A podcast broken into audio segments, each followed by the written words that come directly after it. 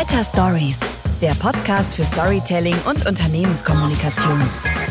Mein heutiger Gast ist Bernhard Blöchel. Er ist Kulturredakteur bei der Süddeutschen Zeitung. Er ist aber auch Romanautor. Das ist auch der Grund, warum ich ihn eingeladen habe. Erstmal herzlich willkommen, Bernhard.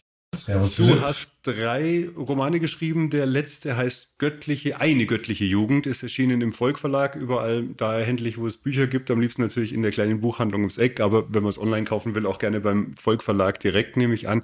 Ich würde mich gerne mit dir unterhalten heute über das, wie Geschichten entstehen. Ich erzähle ja beruflich auch viele Geschichten, aber das ist ja doch was anderes, weil sie sind sehr lang, über mehrere hundert Seiten und äh, was gute Geschichten ausmacht und diese Dinge. Eine erste Frage. Ich sage ja meinen Kunden immer, oder eine erste Frage, die ich meinen Kunden stelle, ist immer, was ist denn die Wirkungsabsicht? Was sollen Menschen, nachdem sie euren Text gelesen haben, nachdem sie den Film geguckt haben, äh, denn konkret machen oder anders machen als vorher? Und ich sage auch immer dazu, im Gegensatz zu Romanautoren oder Drehbuchautoren, die einen Spielfilm machen, wollen wir ja, wenn wir in Unternehmen und Organisationen kommunizieren, äh, meistens irgendwas, also was die Leute anders machen. Und, und ähm, dass es im Gegensatz steht äh, zu Leuten wie dir, das ist ja eine These oder eine Unterstellung oder eine Behauptung. Also wolltest du Leute nur unterhalten mit deinen Büchern oder gibt es eine Wirkungsabsicht, die darüber hinausgeht, ähm, dass diese Menschen äh, sich unterhalten fühlen und im Idealfall natürlich das nächste Buch auch noch kaufen?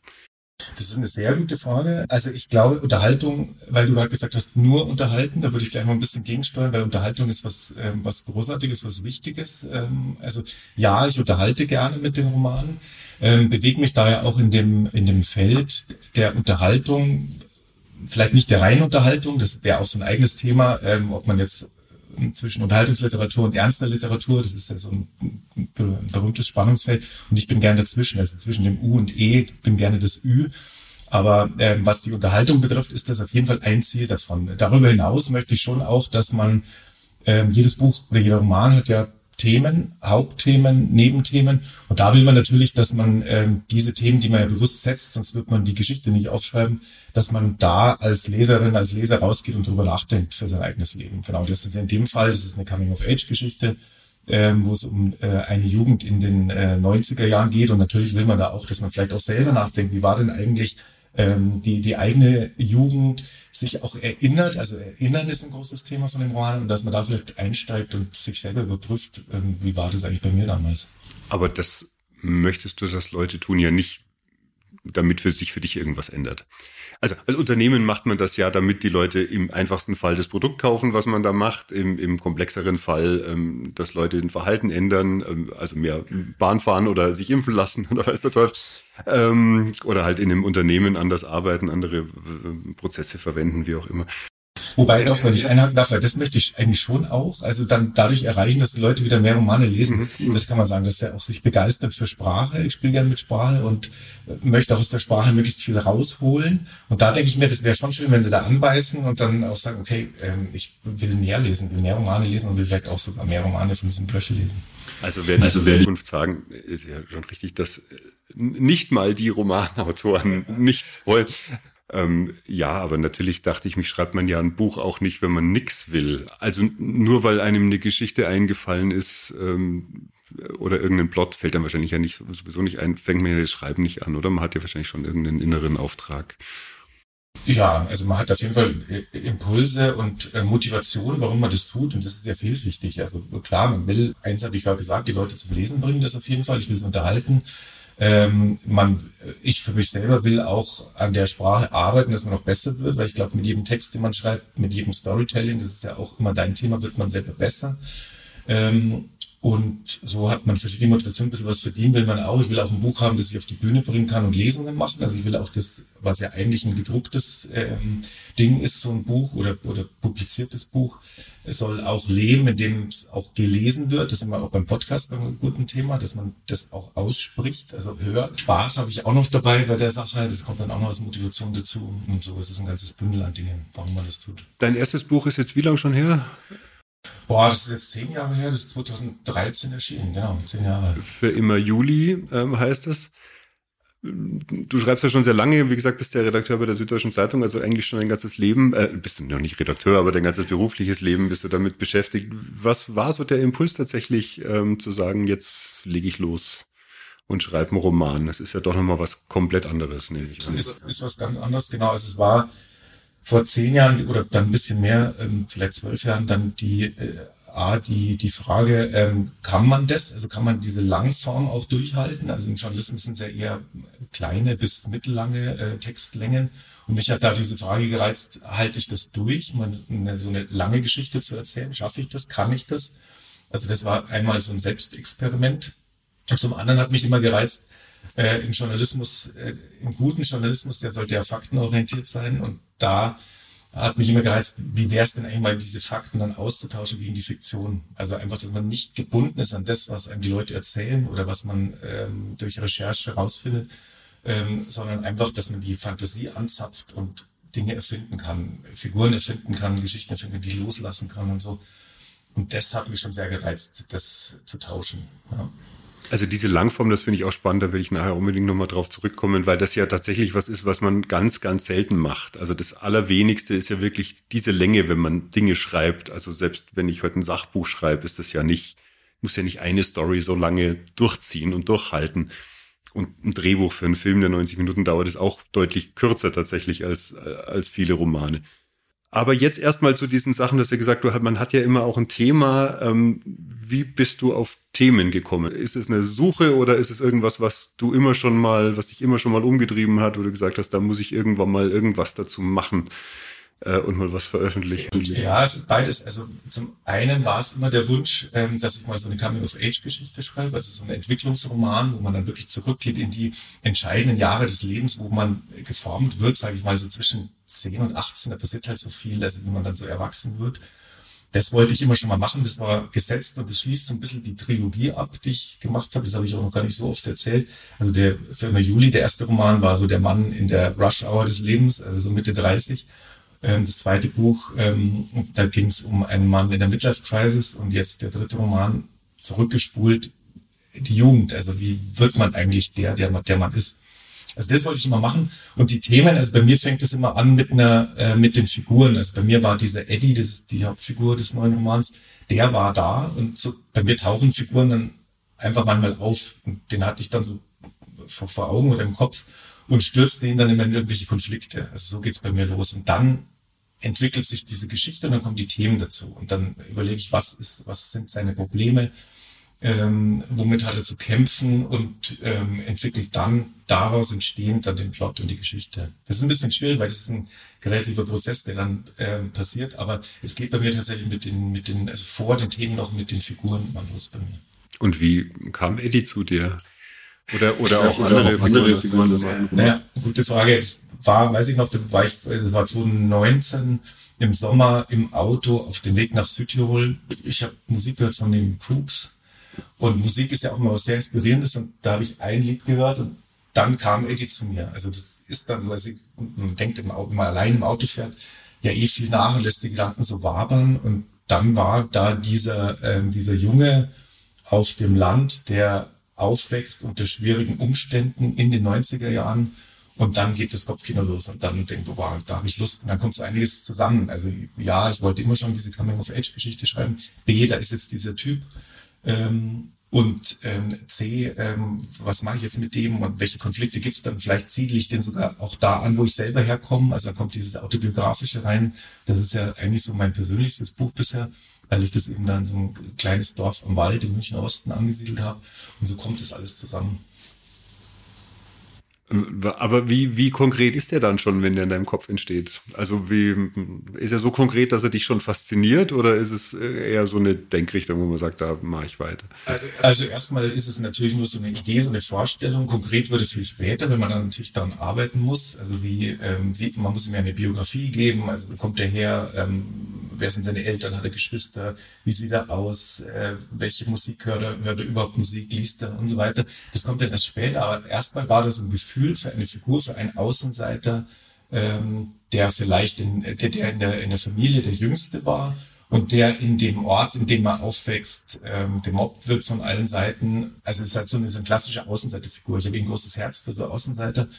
Und diese Idee war da. Also der, der Außenseiter in diesem Dorf am großen Wald, der viele, viele Probleme hat und wie kommt er da raus und was muss der tun? Und dann kommt man irgendwann in der Story, also in diesem Verlauf dann zu diesem Aufbruch, den man ja immer braucht, ähm, was könnte ich dem für eine Mission geben, was der in dem Buch erleben soll. Aber am Anfang ist es eher ein Gefühl. Also wenn du jetzt so fragst, wie konkret, also nicht konkret, aber verbunden mit einem Gefühl und mit einem Konflikt. Mhm. Also tatsächlich gibt es ja bestimmt auch ganz andere Näherungen. Also es ist nicht, nicht, nicht ein Konflikt äh, oder äh, auf die und die Weise wird es verhandelt, sondern du hast eine Figur und überlegst dann quasi das Problem und den Aufbruch erst. Ja, ja aber ich glaube, da kommt so ein bisschen dieses Künstlerische, ich meine, es klingt immer so hochtragen, aber ins, ins Spiel, dass ich ja keine, keinen Auftrag mitgeben will oder kein, ich will ja nicht, dass das, ähm, dass das Buch den Leserinnen und Lesern irgendwas vorschreibt, wie sie zu leben haben oder auch welche Probleme sie zu lösen haben. Das geht dann so in Richtung Sachbuch. Das, den, den Ansatz habe ich nie, also, sondern es ist eher, dass man wieder bei dem Unterhaltenden oder das, was Sprache dann damit macht, dass ich eine Figur zum Leben erwecke, die, ähm, die ich loslasse und die dann ein Abenteuer erlebt ähm, und ähm, diese Geschichte möchte ich dann erzählen, aber nicht mit dem, nicht mit dem Ansatz, äh, ich möchte jetzt irgendwie konkret Lebenshilfe geben oder sowas. Das spielt da eigentlich überhaupt keine Rolle mir. Wie viel steht denn schon von all diesem, bevor du den ersten Satz schreibst? Das ist eine sehr gute, sehr gute Frage, ähm, weil da gibt es auch ganz unterschiedliche Ansätze bei, bei Autoren. Ähm, die einen plotten und planen so eine Geschichte von vorne bis hinten komplett durch. Also sie wissen genau, hier geht's los. Oder beziehungsweise es gibt ja so eine klassische auch Drei-Akt-Struktur, die planen dann jeden dieser drei Akte durch bis ins Kleinste, wo dann der Plot-Twist kommt und, und so weiter und so weiter. So habe ich nie gearbeitet, aber schon ähm, auch nicht so, dass ich einfach drauf losschreibe, sondern ich plane die Geschichte schon so, dass ich die Hauptfiguren sehr gut kenne, das ist wichtig, und dass ich die Geschichte auch weiß, in dem Sinne, wo beginnt die Geschichte, welche Konflikte habe ich, wo gibt's vielleicht dann so einen Twist und wo endet sie? Also das muss ich dann schon wissen. Ich mache da schon auch so einen Stufenplan, der mir auf ein paar DIN A4 Seiten sagt, äh, wo die Geschichte langläuft, welche Dinge passieren, das schon. Aber ich lasse mir dann schon auch immer beim Schreiben dann so gewisse Freiheiten, das ist mir ganz wichtig, die sich dann beim Schreiben ergeben. Und das ist das Magische beim Schreiben, finde ich, in, in dem Moment, wenn man schreibt und wenn der die Hauptfiguren dann noch mehr zum Leben erwachen, ähm, kommen plötzlich Ideen und die verselbstständigen sich tatsächlich, dass, die, dass sie eingreifen in die Story. Das finde ich sehr, sehr interessant. Ja. Aber den ersten Satz, den habe ich dann geschrieben, als ich diesen Plan hatte, diesen Grobplan, kann man vielleicht sagen. Mhm. Ähm, erzähl mal ein bisschen was ähm, für alle, die das nicht täglich machen, zum, zum klassischen Aufbau von solchen Sachen. Die meisten lesen ja tatsächlich und machen sich nie darüber Gedanken, wie sowas. Ich meine, klar, es gibt irgendeinen Konflikt, sonst ist es nicht spannend. Wobei mein Sohn eine, ein Kinderbuch hat, da gibt's überhaupt keinen Konflikt. Diese trifft ein Schmetterling, einen Elefanten, alle sind happy. Und aus ist aus. das ist eigentlich wahnsinnig, auch wahnsinnig. Auch das muss auch wahnsinnig auch nett, ja, aber es ist so, wirklich so ziemlich die einzige Geschichte, die ich kenne. Aber ähm, genau, also was, was, was müssten wir alles beachten, wenn wir eine gute Geschichte also erstellen? Also ich glaube, man muss erstmal unterscheiden, ob man sich im im Genre bewegt, also ob man eines der klassischen Gattungen wählt, das sollte man sich vorher überlegen. Also will ich einen Krimi schreiben, will ich ein, eine Liebeskomödie schreiben, will ich einen Thriller schreiben oder will ich ähm, die, die ernste, hohe Literatur schreiben? Und je nachdem, was ich wähle, also je, je mehr mich im Genre bewege und eine klassische Schublade bediene, desto mehr Regeln gibt's. Weil da gibt's den klassischen Vertrag mit dem Leser, das beim Krimi zum Beispiel, ähm, da gibt's, kann man sich vorstellen, bestimmte Regeln, es muss was passieren, es muss geklärt werden und am Ende weiß man das, wer das war. Und eine Liebeskomödie sollte auch ein Happy End haben, sonst gibt's auch Probleme mit der, mit der Leserschaft. Ähm, aber wenn man sich jetzt in, in äh, dazwischen bewegt oder äh, in, in einem genrefreien Text, sage ich mal, desto weniger Regeln gibt's und da kann man dann natürlich viel viel selber gestalten, wie, wie man das möchte. Also mir ist zum Beispiel auch immer, also ich mag Wolf Haas total, und wenn man jetzt mal nicht seine Krimis nimmt, die auch bestimmte Regeln haben, sondern die anderen Bücher, ähm, dann ähm, lässt der sich auch was formal betrifft, also wie so ein Text aufgebaut ist, immer sehr viel Spielraum. Also der, der kann da sehr viel experimentieren mit, mit Perspektiven, mit Erzählstimmen und ähm, vieles machen, was vielleicht andere gängige Bücher oder so nicht machen. Also dann hat man einfach mehr Freiheiten. Ähm, aber was man generell sagen kann, was man beachten muss, ähm, ich glaube, man setzt am Anfang eines jeden Buchs eine Tonalität, die sollte man durchhalten. Also das, jedes Buch hat einen Ton oder jedes gutes Buch hat einen Ton, einen Sound, wie der Autor klingt und das sollte man durchhalten. Also wer, wenn es so ein Mischmasch wird und das dann irgendwie kippt oder so, das ist nie gut. Mm, und ansonsten sollte man halt eine Geschichte, sollte zu einem Ende finden, die stimmig ist und die Leute jetzt nicht irgendwie total irritiert zurücklässt oder offene Fragen. Also auch alle Fäden, die man auslegt, sollte man auch wieder aufgreifen am Ende und die meisten Fragen sollten beantwortet sein. Du hast den Aufbruch vorhin angesprochen, also es gibt irgendeinen Konflikt und dann gibt es irgendeine Idee, wie man sie löst und dann geht die eigentlichen Aufbruchbewährung los und am Schluss geht es irgendwie zu Ende. Zu Ende. So war es jetzt in meinem Fall, genau. Ja. Aber das ist ja schon das klassische. Genau, also genau so die klassische Heldenreise, da ist es so. Ja, genau, also es geht einem schlecht, der muss was tun, der muss sein Leben ändern der bricht dann aus, äh, der erlebt was und durch diese Reise findet er meistens dann zu sich selbst. Also das ist schon so ein klassisches Muster. Ja, und dieses klassische Muster, das nutzen wir natürlich auch, wenn wir in der Unternehmenskommunikation mit Storytelling arbeiten. Da gibt es natürlich auch einen Helden, der sich irgendwie bewähren muss, der erstmal natürlich ein Anliegen hat, ein Problem, was bei der Verwirklichung dieses Anliegens im Weg steht und dann irgendwas tun muss. Das ist das, was wir wollen von ihm, was er tun muss, um dann am Ende zu einem Happy End zu kommen. Was wir immer noch haben, ist ein zweiter Charakter, dieser Weggefährte, der, der Helfer, der Begleiter oder die Begleiterin. Das ist, das sind dann wir. Also das ist unser Unternehmen, unser Projekt, unser Produkt wir sind ja diejenigen, die den Weg aufzeigen im Prinzip zu diesem Happy End. Ne? Also wir positionieren uns jetzt als Unternehmen oder als Produkt nicht selbst als den Helden, die Heldin, sondern wir positionieren uns als die, die den Helden, die Heldin quasi dann zu diesem besseren Leben hinführen. Du hast die Tonalität angesprochen. Ist das eine Entscheidung, die man vorher, die du vorher getroffen hast? Oder schreibt man mal und guckt, wie sich's anfühlt? Ja, ich glaube, in die Richtung geht's. Es muss, genau, es muss sich gut anfühlen und die Tonalität muss man finden über die Figur. Genau. Also man, also gerade in dem Fall, es ist ja ein Buch aus der Ich-Perspektive geschrieben.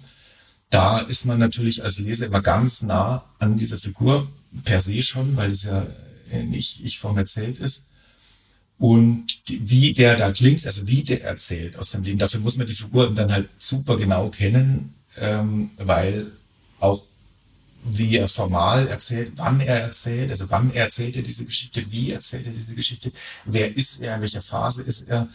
Ähm, und da muss man viel experimentieren. Also diesen Ton zu finden, ist meiner Meinung nach ähm, mit einer der schwierigsten Übungen, gerade dann, wenn dann das Formale im Buch neben dem Inhalt auch sehr wichtig ist. Weil das muss sitzen, das muss auch in gewisser Weise Spaß machen, weil man es eben, das hatten wir vorher auch schon, man muss es ja durchhalten, also man muss diesen Ton wirklich durchhalten. Deshalb muss das sitzen und Spaß machen und sehr zur Figur passen. Also du hast gesagt, du schreibst natürlich erstmal so die, die grobe Handlung auf und die wichtigsten Sachen und definierst dann wohl auch die Charaktere schon sehr genau, was das für Menschen sind, um dann eben auch losschreiben zu können, wenn du es aus der Ich-Perspektive erzählst, dann eben auch mit dem, mit der Tonalität, die dann zu diesem Charakter ja. tatsächlich passt. Dafür muss man ihn ja vorher sehr gut kennen ist es dann so, dass man, wenn man losschreibt, äh, das erste Kapitel, was man schreibt, fünfmal schreibt und dann geht's irgendwann schneller? Also Mann ist ja Quatsch, du, äh, wird ja jedem anders gehen wahrscheinlich. Ähm, oder ist es dann so, dass man wirklich im Prinzip einmal das Ding runterschreibt und dann natürlich wieder tausendmal irgendwo anfängt. Also muss man erstmal, bei mir geht es manchmal so, dass ich erstmal, dass ich den ersten Absatz fünfmal schreibe. Ja, und, ja, und dann, wenn das irgendwie, dann habe ich das Gefühl, jetzt habe ich es getroffen, jetzt habe ich die Richtung jetzt weiß ich, wohin es geht und der Rest ist dann einfach runtergetippt. Also ich, meine, ich schreibe natürlich auch kein ganzes Buch mit 10 Seiten, aber, aber die, die, die restlichen vier Seiten sind dann gleich runtergeht. Ja. Du hast, du hast schon gesagt, da ist jeder anders. Also da ist wirklich jeder anders, wie man da mit ähm, zurechtkommt. Ich sollte, dass ich denke mir immer, ich sollte es auch mal so machen, dass ich einfach voranschreibe. Also dass man auch, weil man soll ja in diesem berühmten Flow bleiben und das ist natürlich schon so, dass man eigentlich sollte das in der natürlichen Bewegung immer weitergehen und man sollte weiterschreiben, sich nicht zu sehr verzetteln und wieder ein paar Seiten zurück und fallen. Aber ich bin halt dann leider immer ähm, einer, der, der wahnsinnig gern feilt und ich schreibe dann zwei Seiten vor, äh, vor und gehe dann aber wieder vier Seiten zurück, um da wieder zu fallen. Also bei mir ist es ein großes Hin- und Herspringen oft weil ich wirklich gerne, gerne feile an diesen Texten. Genau. Und ähm, fällt dir das dann leicht immer zu schreiben oder hast auch du so Sachen, wo dir gar nichts einfällt und du gibt's natürlich, also das ist ganz klar und das wird man auch nie loswerden, glaube ich. Deshalb ist es immer so ein Roman ist immer eine riesengroße Reise und es ist immer ein Kampf und man ist immer total happy und froh, wenn man dann geschrieben hat, aber das Schreiben selber ist immer also eine, eine Qual ist falsch oder wenn dann würde ich sagen eine süße Qual, weil es ja auch sehr Spaß macht Aber es ist immer, es ist auf jeden Fall Arbeit und es ist auf jeden Fall, man braucht immer Hirnschmalz und muss sich immer konzentrieren. Und es gibt diese Phasen, wie in jedem anderen Job auch, wo man einfach auch mal den Rechner dann zumacht oder es gut sein lässt, was man tut, weil es einfach an dem Tag nicht, nicht sein soll. Ja, das ist gut zu wissen, dass es auch Leuten so geht, die quasi nichts anderes machen als schreiben, dass ihnen mal nichts einfällt. Das kennt ja jeder und das beruhigt ja, denke ich, auch ein bisschen, wenn man sagt, man lässt es einfach mal sein. Warum ich gefragt habe, also was ich ja meinen Kundinnen und Kunden schon immer empfehle, ist natürlich erstmal eine sehr, sehr starke inhaltliche Klärung von dem, was wollen wir denn überhaupt erzählen, bevor man eben die PowerPoint-Präsentation aufmacht und da irgendwas reinhackt, äh, sich eben diese Fragen zu stellen, der Klärung, aber dann schon auch, und das eben auch noch, bevor man anfängt, da jetzt äh, irgendwie das auszuarbeiten, mal zu klären, wie fühlt sich das an? Also wie klingt man denn da? Ähm, und darüber ein bisschen äh, nachzudenken. Und ähm, das kommt dann aber auch natürlich ab und zu einfach beim Schreiben. Also da passiert noch was. Ne? Also man muss die Dinge ein bisschen sacken lassen und dann mal so ein bisschen losformulieren, finde ich zumindest.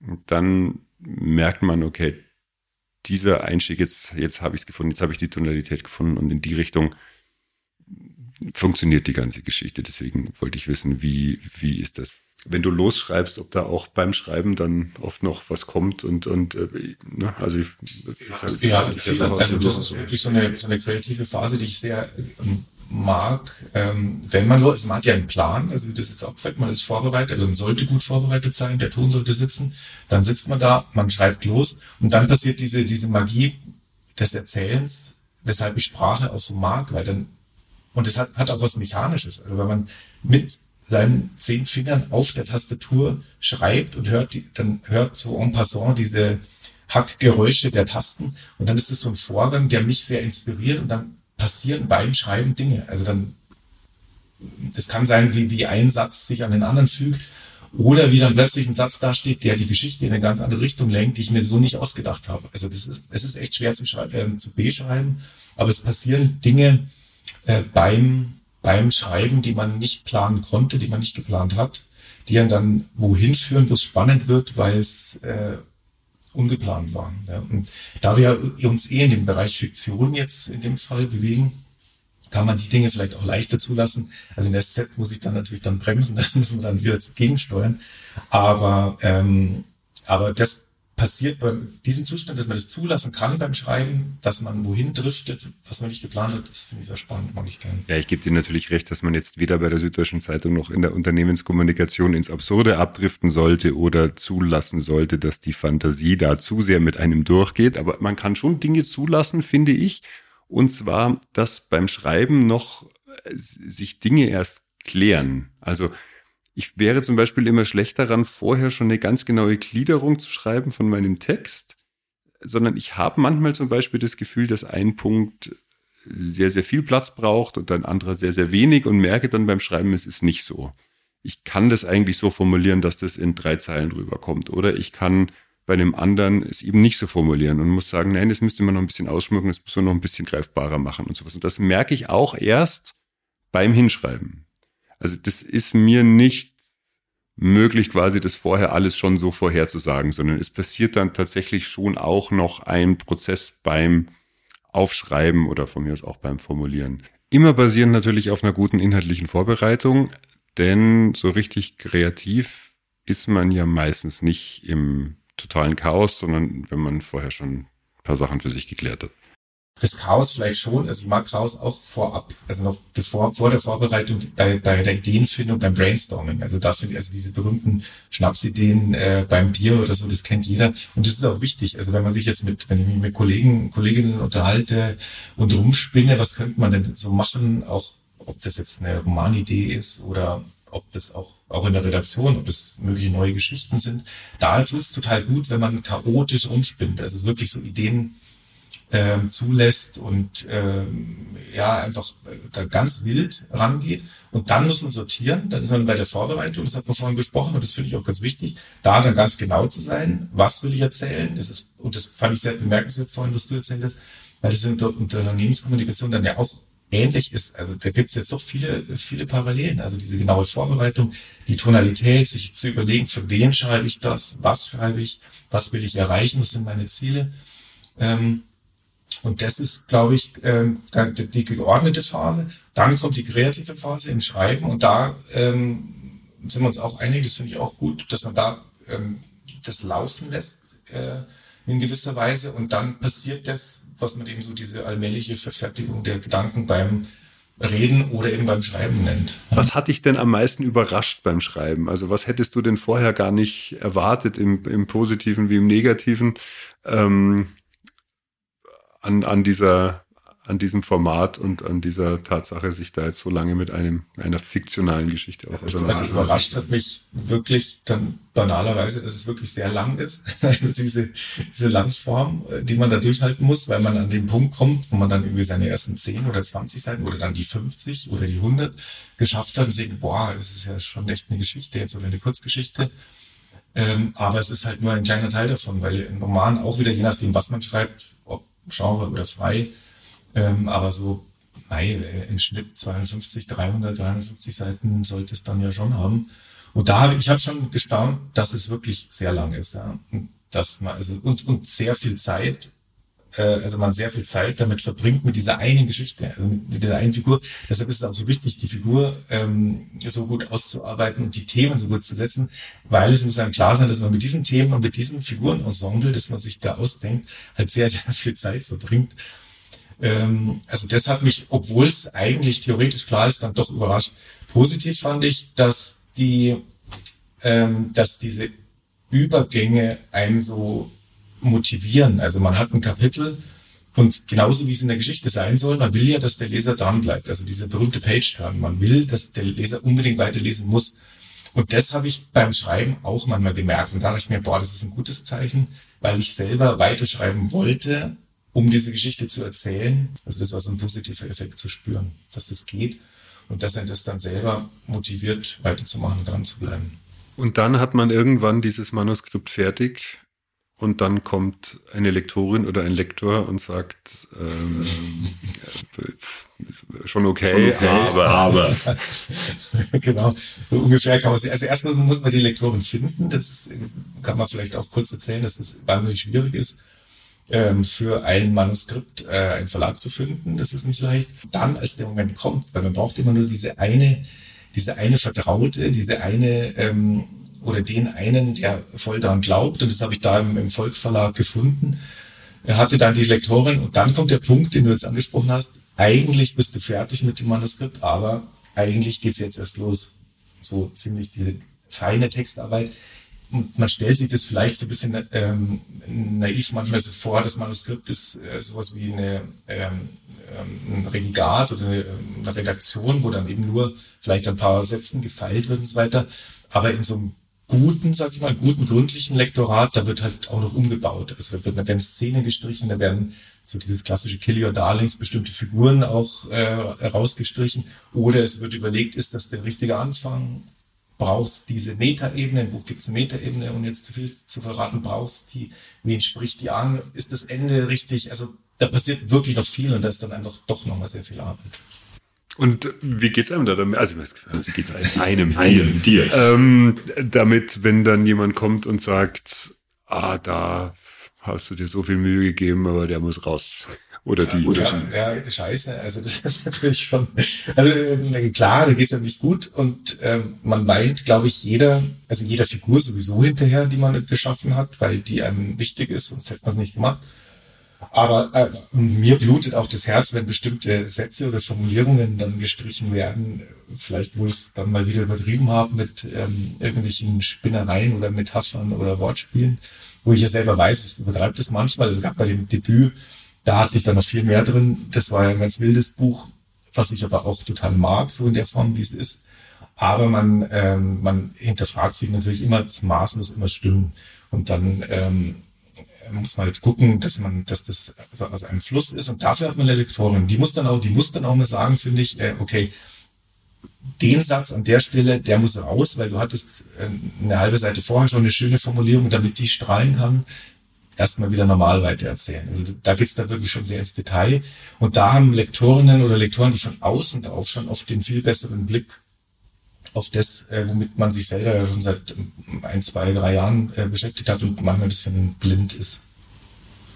Das ist ja, also ich bin ja auch natürlich in einer ganz anderen Situation, aber auch natürlich oft in der Rolle, wo ich Leuten Sachen wieder rausstreiche aus ihren Ideen und äh, habe am Anfang oft den Fehler gemacht, es eben zu wenig zu erklären. Aber dieser Punkt zum Beispiel, ähm, macht das raus, damit das andere strahlen kann, das ist ja eins zu eins übertragbar. Also ganz oft werden ja Dinge komplett verwässert ähm, durch noch mehr Informationen. Also es gibt ja äh, ne, sind auch die Unternehmen unterschiedlich, aber es gibt natürlich schon immer die Tendenz zu sagen, das weiß ich jetzt aber auch noch und dann guckt es noch irgendwie ein Kollege an und sagt, das ist aber doch auch richtig, das müssen wir doch auch noch erzählen. Das haben wir doch auch gemacht. Also ganz unabhängig davon, dass man oft viel zu sehr aus der eigenen Perspektive erzählt und gar nicht die Dinge erzählt, die für die Menschen relevant sind, die sie das anhören sollen, das ist nochmal ein anderes Thema. Aber selbst von den Dingen, sagen wir, packen wir da alles drauf. Und meine Frage ist dann halt immer, wenn das eure Wirkungsabsicht ist und das im Prinzip eure Story, was von all dem müssen die Leute wirklich hören, um zu sagen, ja, glaube ich, habe ich A verstanden, B, glaube ich es ihnen. Und wenn sie es dann glauben, dann muss ich ja nicht noch fünfmal, ne? Dann irgendwann kann ich nicht mehr folgen, es wird wieder unklarer, die Kommunikation ist verwässert es wieder. Ähm, und äh, ich habe in der Zwischenzeit ja alles Verständnis dafür, dass es schwerfällt, solche Sachen rauszuschmeißen, weil mir das ja auch so geht bei meinen eigenen Sachen. Und deswegen die Frage eben, wie geht's jemandem, der dann so lange tatsächlich an so einem langen Ding arbeitet? Das ist ja nicht, ich habe jetzt nicht mal eine E-Mail geschrieben, wo ich sage, kannst du mal drüber gucken, sondern wo so viel Hirn und wo du sagst, du bist noch mal drei, drei Seiten zurückgegangen und hast noch mal während dem Schreiben da schon verbessert und, äh, und denkst, jetzt habe ich es aber wirklich. Und dann fliegt ein ganzer Charakter raus. Ja, ja das ist hart, das ist hart. Aber ich habe auch gelernt im Laufe der Zeit, dass es wichtig ist. Also dass man einfach da äh, manche Sachen besser dadurch macht, indem man Sachen weglässt, klar. Also das ist. Äh, Gibt es denn auch das, dass eine Lektorin oder ein Lektor sagt, ähm, macht es ein bisschen mehr?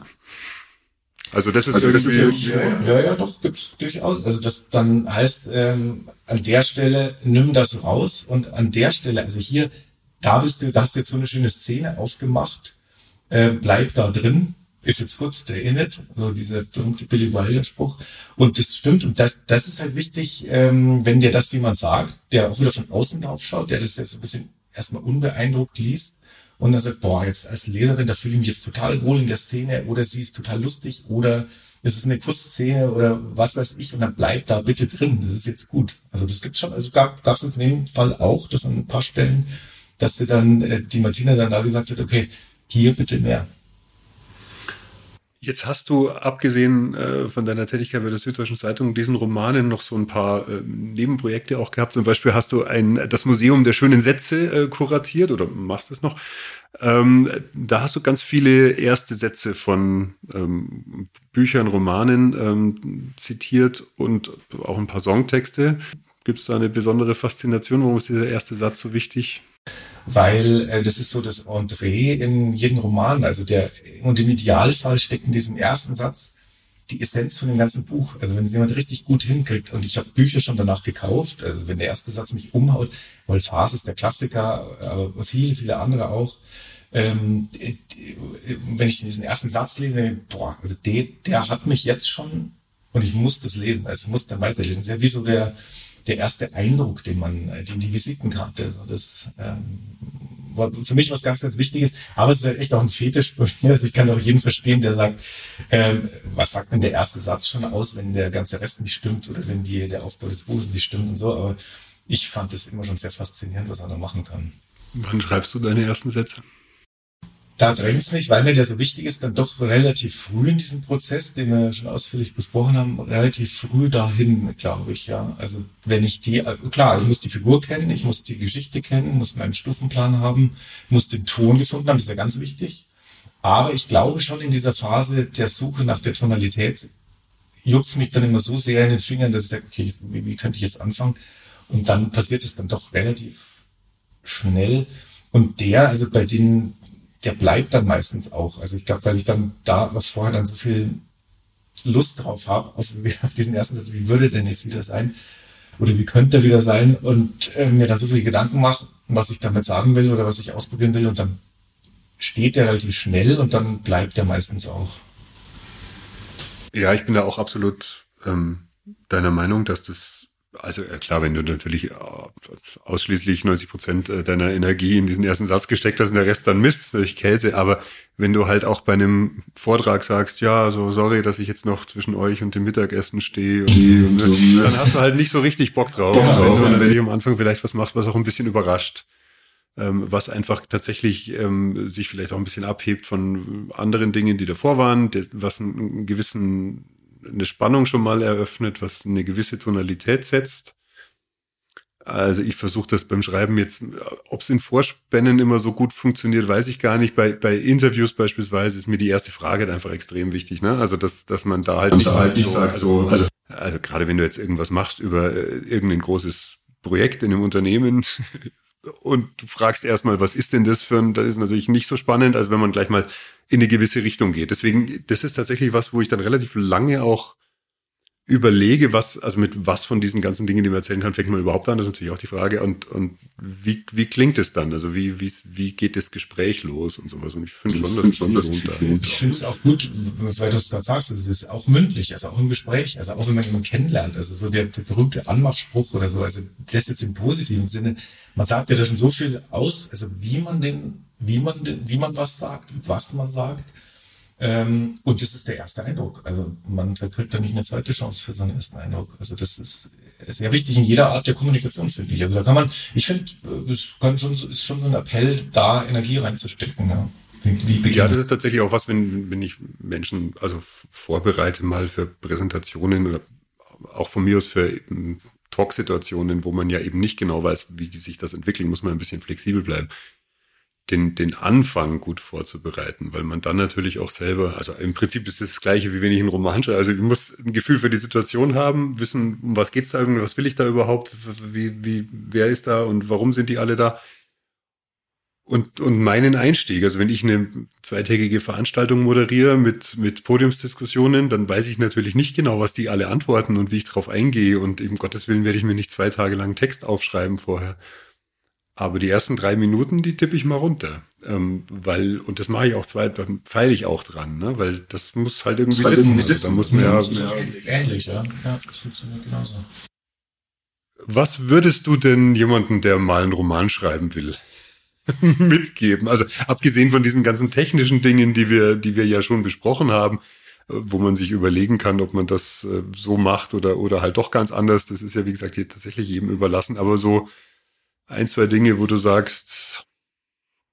Boah, ich, ich, ich glaube, ganz wichtig ist, sich vorher, wir haben es vielleicht schon erwähnt, aber nochmal auf den Punkt, sich vorher genau zu überlegen, was will ich damit? Also will ich einen Roman schreiben, um mich selbst zu verwirklichen, oder will ich einen Roman schreiben, der möglichst viele Leser interessiert und mir vielleicht eine Jobmöglichkeit bietet? Weil da ist es dann schon so ein, so ein Scheideweg der Autoren, könnte man sagen. Also man, weil das muss ich mir überlegen und dann auch gut überlegen, schreibe ich ein bestimmtes Genre oder eben nicht. Da gehen die Wege dann nämlich total auseinander. Und ich glaube, man kommt dann in so ein Kuddelmuddel rein, wenn man sich diese Fragen vorher nicht stellt.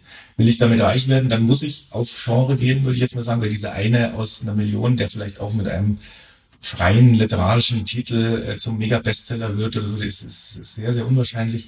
Aber wenn ich, wenn ich Geld damit verdienen will, dann sollte man sich im Genre bewegen. Und da gibt's dann ganz bestimmte Regeln und die sollte ich mir drauf schaffen.